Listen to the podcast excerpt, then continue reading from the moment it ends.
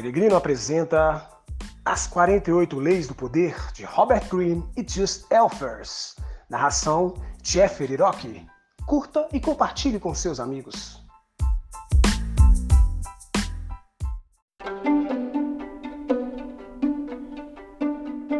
Lei 43. Conquiste corações e mentes.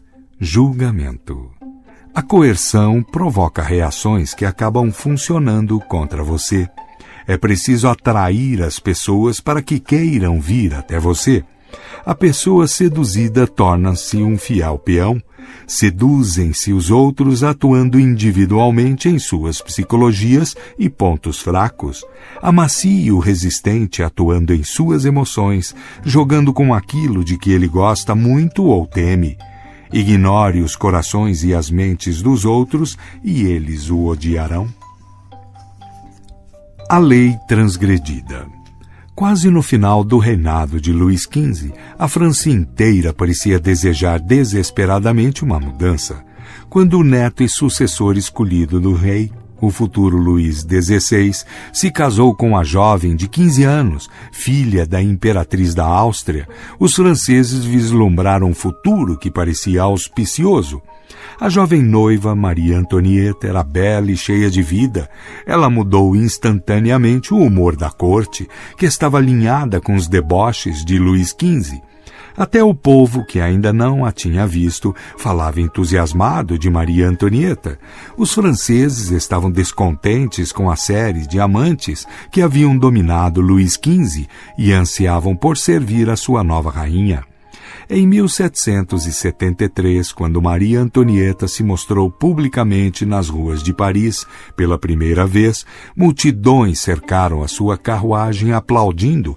Que sorte, escreveu ela para a mãe, estar numa posição em que se ganha tanto afeto por tão pouco. Em 1774, Luís XV morreu e Luís XVI subiu ao trono.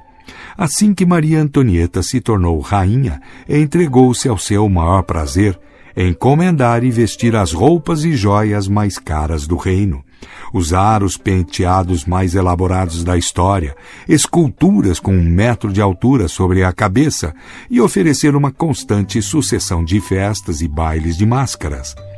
Todos esses caprichos ela pagava a crédito, jamais se preocupando em saber o quanto custavam ou quem pagava as contas. O maior prazer de Maria Antonieta foi a criação e o projeto de um jardim do Éden, particular no Petit Trianon, um castelo no terreno de Versalhes, com seu próprio bosque. O jardim do Petit Trianon deveria ser o mais natural possível, incluindo o musgo aplicado à mão nas árvores e pedras. Para acentuar o efeito pastoril, a rainha empregou camponesas para ordenhar as melhores vacas do reino. Lavadeiras e queijeiros com roupas de camponeses especiais que ela ajudava a desenhar. Pastores para cuidar das ovelhas com laços de seda no pescoço. Quando ela inspecionava os galpões, ficava observando as moças recolherem o leite em vasos de porcelana produzidos nas cerâmicas reais. Para passar o tempo, Maria Antonieta colhia flores nos bosques ao redor do Petit Trianon ou observava os seus bons camponeses na sua lida. O local se tornou um mundo separado, a sua comunidade restrita aos seus favoritos. A cada novo capricho aumentava o custo de manutenção do Petit Trianon. Enquanto isso, a França se deteriorava, havia fome e descontentamento geral, a rainha os tratava como crianças, só os seus favoritos importavam, e estes em número cada vez menor. Mas Maria Antonieta não ligava para isso. Nenhuma só vez durante todo o seu reinado ela leu o relatório de um ministro.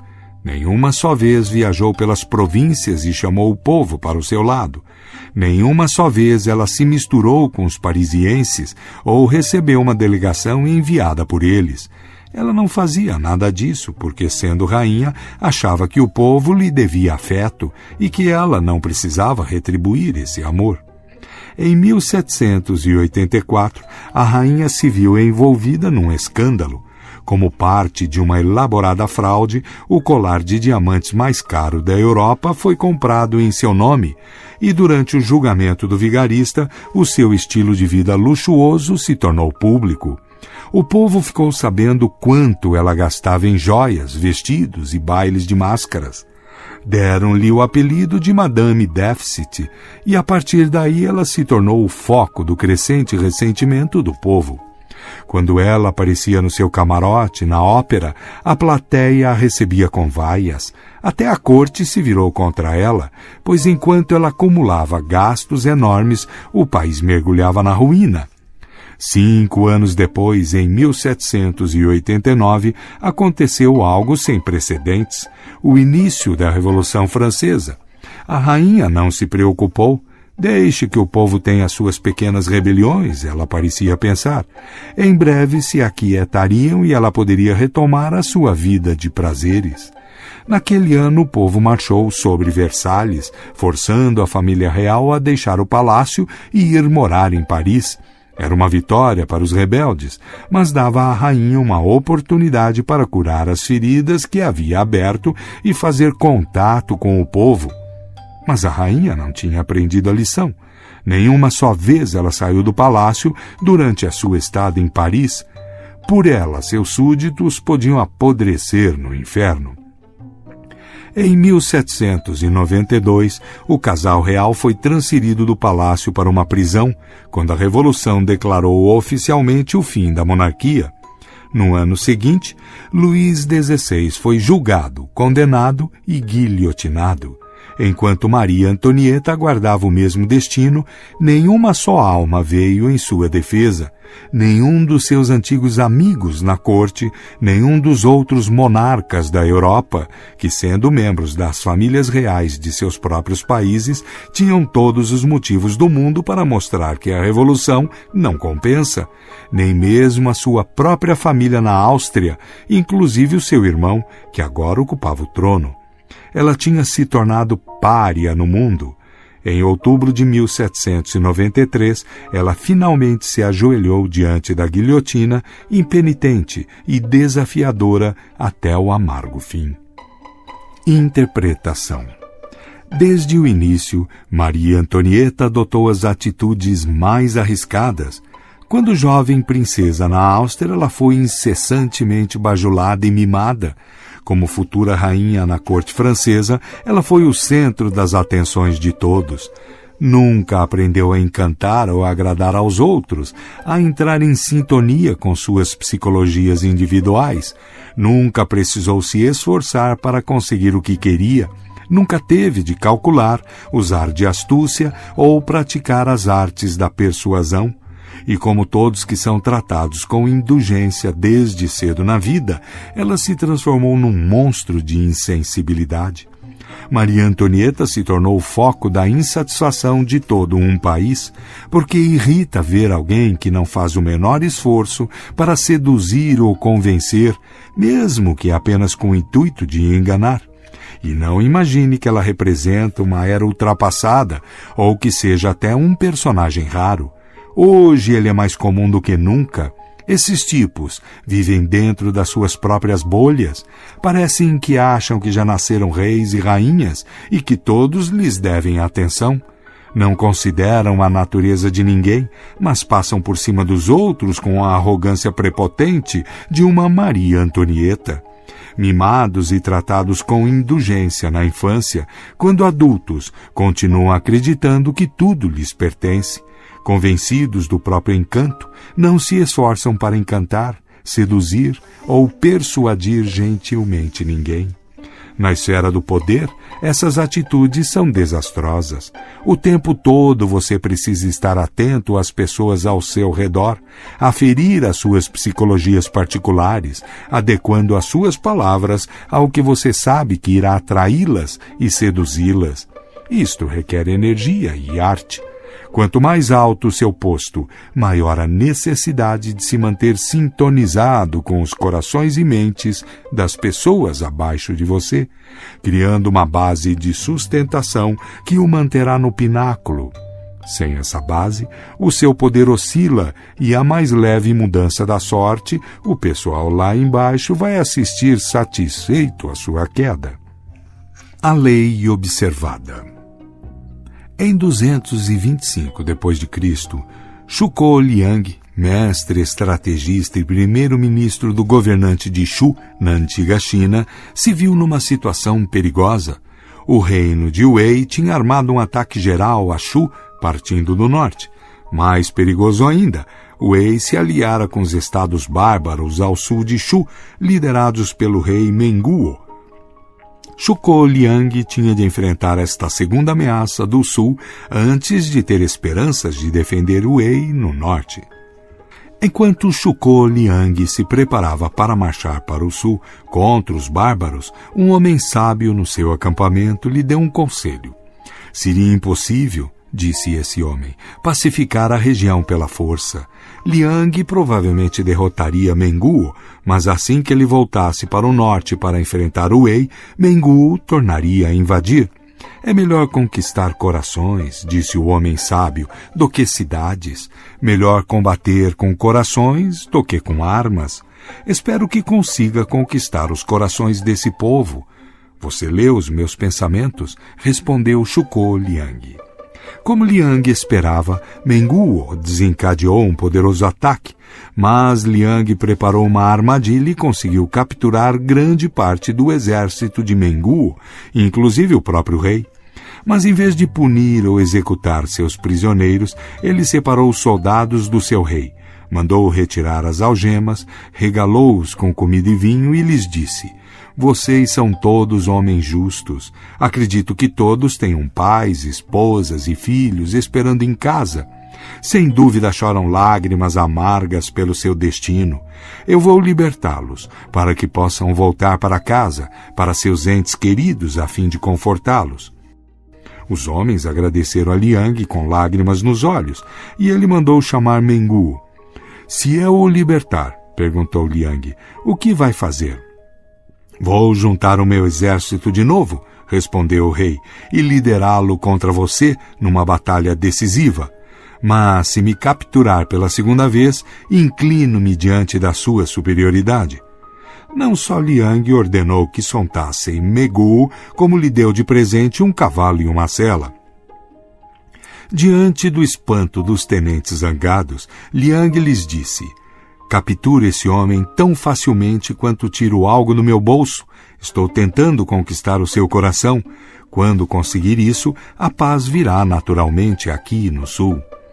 Como havia dito, Menghuo voltou a atacar, mas os seus próprios oficiais, a quem Liang tratara tão bem, se rebelaram contra ele. Capturaram-no e o entregaram a Liang, que lhe fez a mesma pergunta de antes. Menghuo respondeu que não fora derrotado justamente, tinha sido traído pelos seus próprios oficiais. Ele voltaria a lutar, mas, se capturado pela terceira vez, se inclinaria diante da superioridade de Liang. Durante os meses, Liang passou a perna em Menghuo, sempre capturando uma terceira, uma quarta e uma quinta vez. A cada uma delas, as tropas de Menghuo ficavam mais insatisfeitas. Liang os havia tratado com respeito, tinham perdido o entusiasmo pela luta, mas sempre que Shukou Liang pedia a Menghuo que cedesse, o grande rei vinha com outra desculpa. Você me enganou, perdi por falta de sorte, e assim por diante. Se me capturar de novo, prometia, juro que não o trairei. E assim Liang o soltava.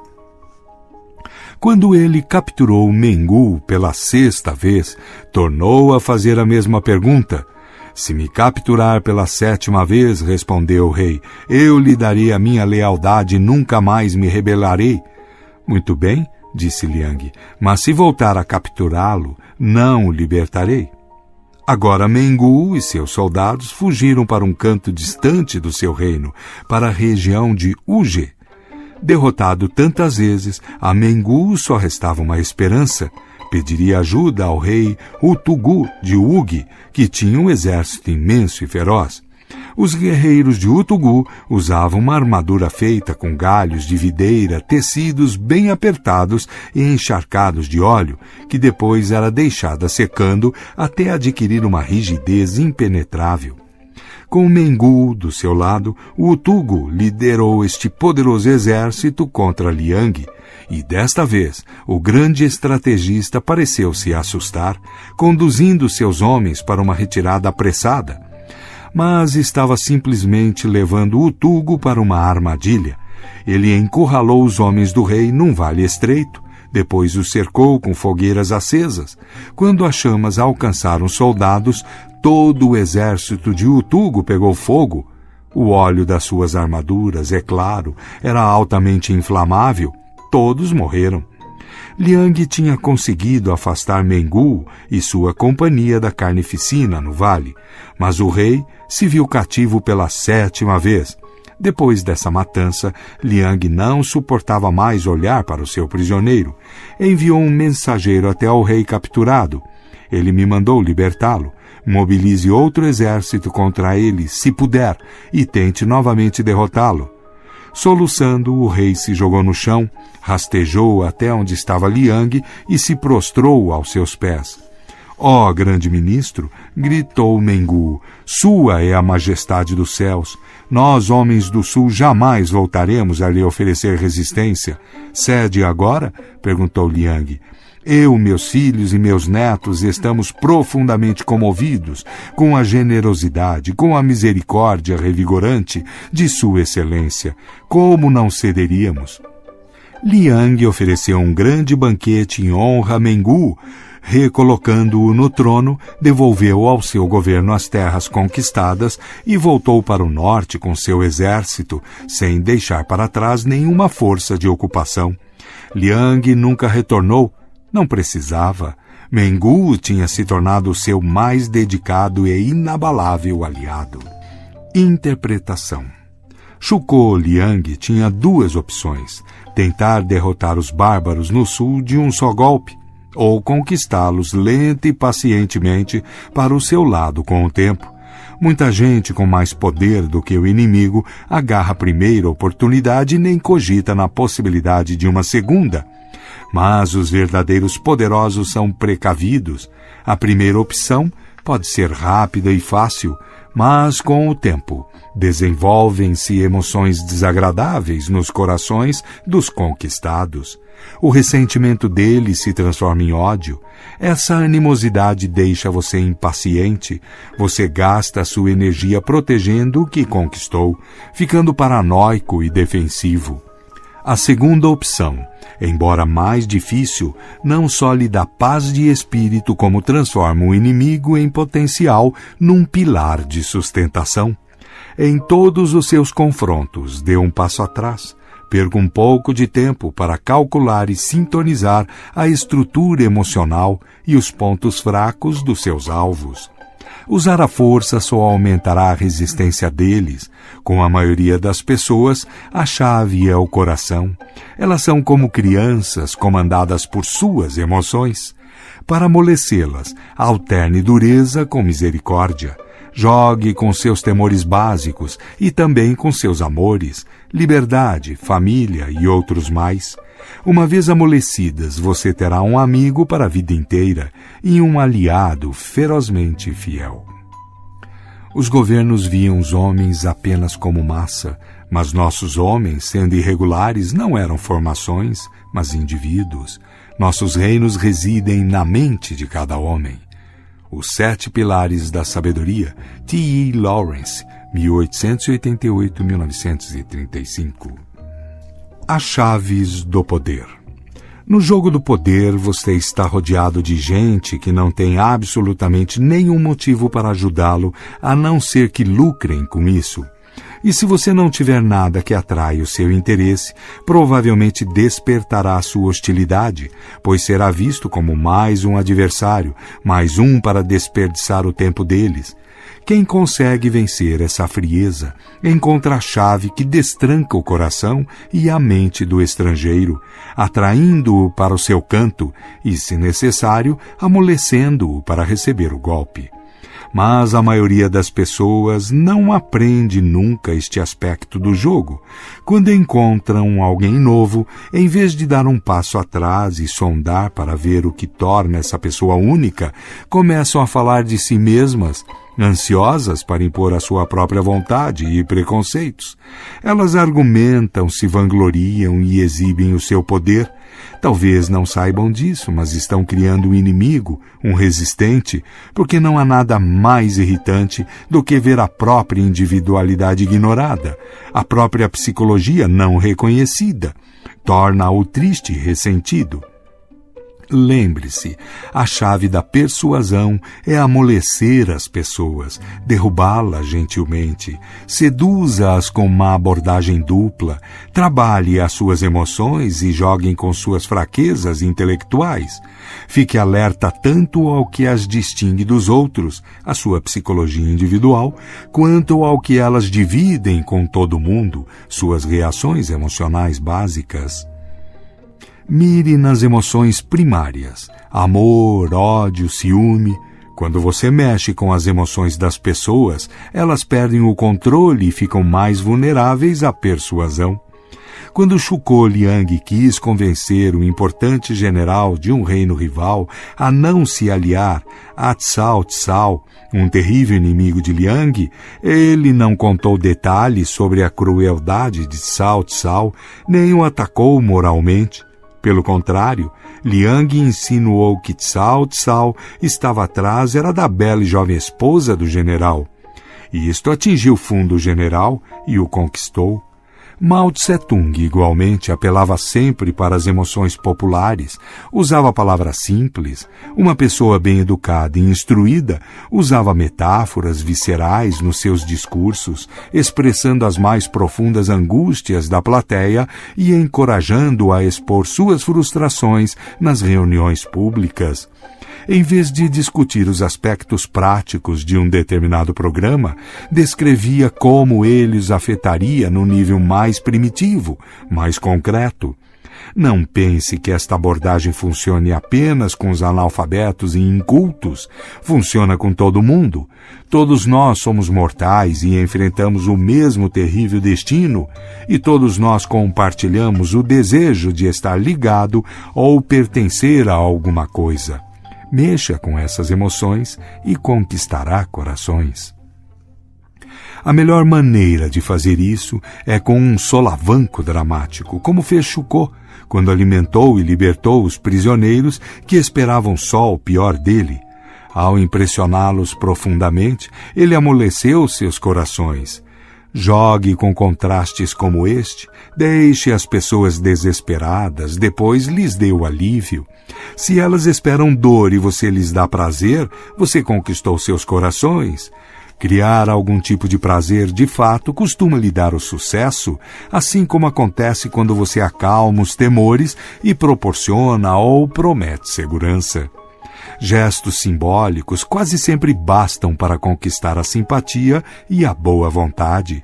Um gesto de sacrifício, por exemplo, mostrando que você sofre tanto quanto os que o cercam, fará com que as pessoas se identifiquem com você, mesmo que o seu sofrimento seja simbólico ou insignificante e o delas real. Ao entrar num grupo, faça um gesto de boa vontade, amoleça o grupo para as ações mais duras que se seguirão. Quando T. E. Lawrence estava combatendo os turcos nos desertos do Oriente Médio, durante a Primeira Guerra Mundial, ele teve uma revelação divina. Pareceu-lhe que a guerra convencional tinha perdido seu valor. O soldado de antigamente perdia-se nos enormes exércitos da época, no qual era mandado de um lado para o outro como se fosse um peão inerte.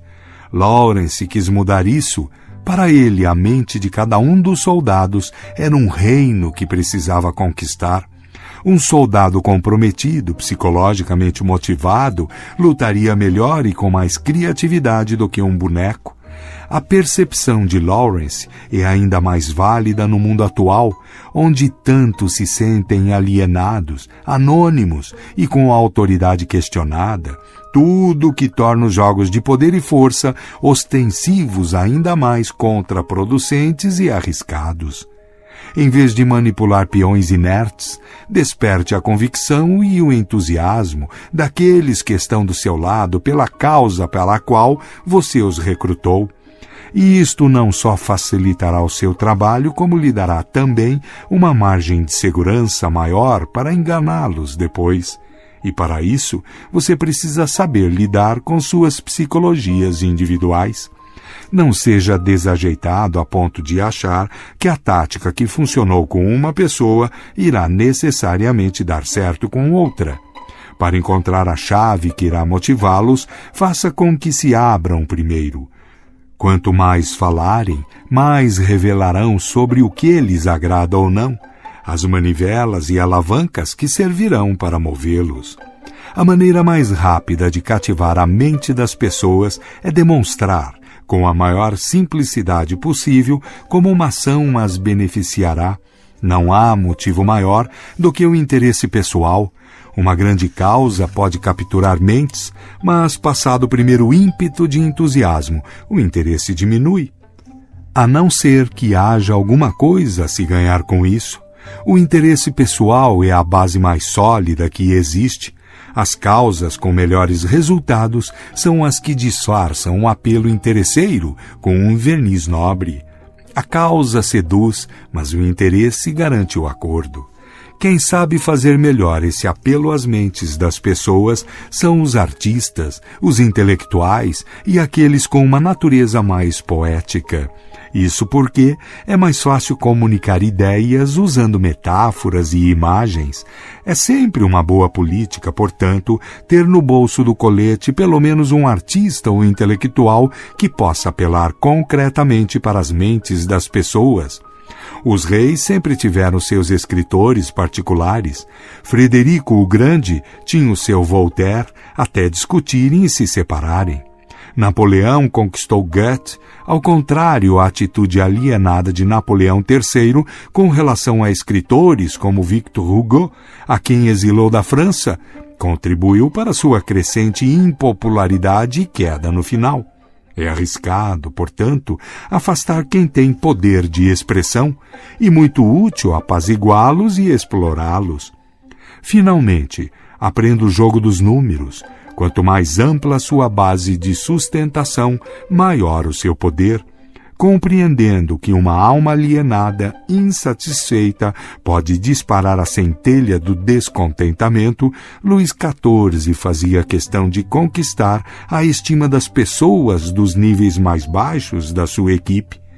Você também deve constantemente conquistar mais aliados em todos os níveis.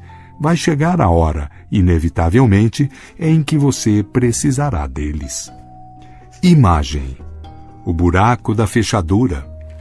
As pessoas constroem muros para deixar você do lado de fora. Não force a passagem, só vai encontrar outros muros lá dentro. Existem portas nesses muros, portas para o coração e a mente, e elas possuem pequenas fechaduras. Espie pelo buraco da fechadura, encontre a chave que abrirá a porta e você terá acesso à vontade delas sem os desagradáveis vestígios de um arrombamento. A autoridade. A dificuldade da persuasão está em conhecer o coração do persuadido, para assim adequar a ele as minhas palavras. Por essa razão, quem tenta persuadir o rei deve observar cuidadosamente os seus sentimentos de amor e ódio, os seus desejos e temores secretos, antes de poder conquistar o seu coração. Han Fei Tzu, filósofo chinês, século III a.C. O inverso. Não há inverso possível para esta lei. Notas. A artimanha de Ciro. Pensando qual seria a melhor maneira de convencer os persas a se revoltarem, Ciro resolveu adotar o seguinte plano, que ele achou mais adequado ao seu propósito. Escreveu num rolo de pergaminho que Astíages o havia indicado para comandar o exército persa. Depois, convocou os persas para uma assembleia, abriu o pergaminho diante deles e leu em voz alta o que estava escrito. E agora, acrescentou, tenho uma ordem para vocês. Todos os homens devem desfilar com um podão. A ordem foi obedecida. Todos os homens se reuniram com suas foices de cabo curto e o próximo comando de Ciro foi que antes do amanhecer deveriam limpar um certo trecho de terra agreste coberta de arbustos espinhosos, com cerca de 3 ou 4 quilômetros quadrados. Isto também foi feito depois do que Ciro deu mais uma ordem para que se apresentassem no dia seguinte, depois do banho. Enquanto isso, Ciro recolheu e matou todas as cabras, ovelhas e vacas do seu pai, preparando-se para receber todo o exército persa para um banquete, junto com o melhor vinho e pão que pudesse encontrar. No dia seguinte, os convidados se reuniram e foram informados de que podiam se sentar e se divertir. Depois da refeição, Ciro lhes perguntou o que preferiam, o trabalho do dia anterior ou a diversão daquele dia. E eles responderam que realmente havia uma diferença enorme entre a tristeza do dia anterior e os prazeres daquele dia. Era a resposta que Ciro esperava e ele aproveitou imediatamente a oportunidade, expondo o que tinha em mente. Homens da Pérsia, disse ele, ouçam-me, obedeçam às minhas ordens e poderão gozar de 1000 prazeres como este, sem jamais voltar a usar as mãos para trabalhos medíocres. Mas, se desobedecerem, o trabalho de ontem será um modelo de inúmeros outros que serão forçados a fazer. Aceitem o meu conselho e ganhem a sua liberdade. Eu sou o homem destinado a libertá-los, e creio que vocês podem vencer os medos, na guerra como em qualquer outra coisa. Estou lhes dizendo a verdade. Não demorem, abandonem o jugo de Astíages imediatamente. Os persas há muito se ressentiam da sua submissão aos medos. Finalmente tinham encontrado um líder e aceitaram com entusiasmo a perspectiva de liberdade. Naquela ocasião, os persas liderados por Ciro se insurgiram contra os medos e desde então são os donos da Ásia. As histórias. Heródoto, século XV a.C. A delicada arte da persuasão.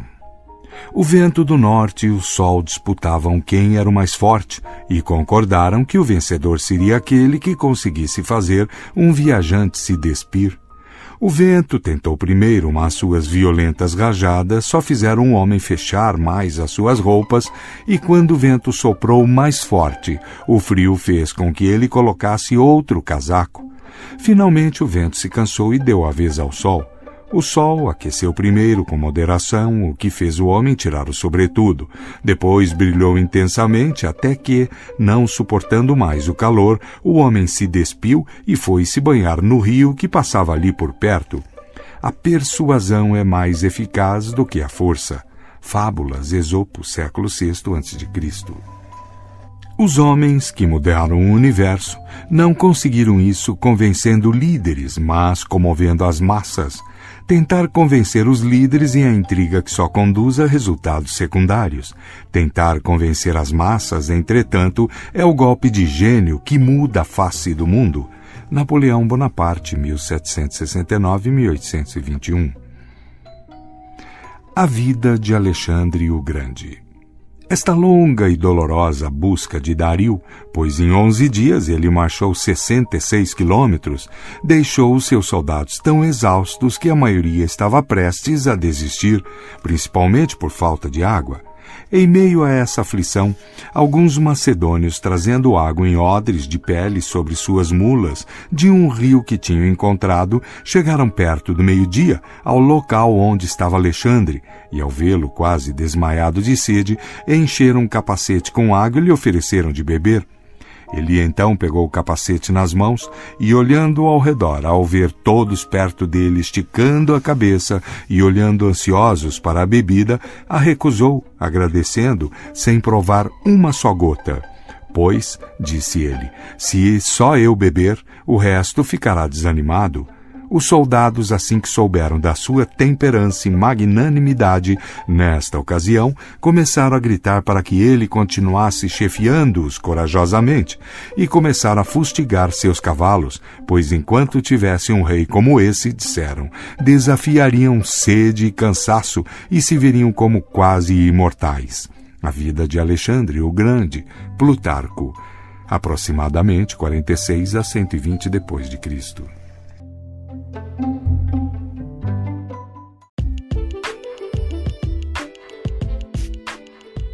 É isso aí, pessoal. Você acaba de ouvir mais um episódio do nosso podcast As 48 Leis do Poder de Robert Greene e Just Elfers. Se você gostou, dê um like, siga nossas redes sociais e fale com os amigos, compartilhe para todo mundo.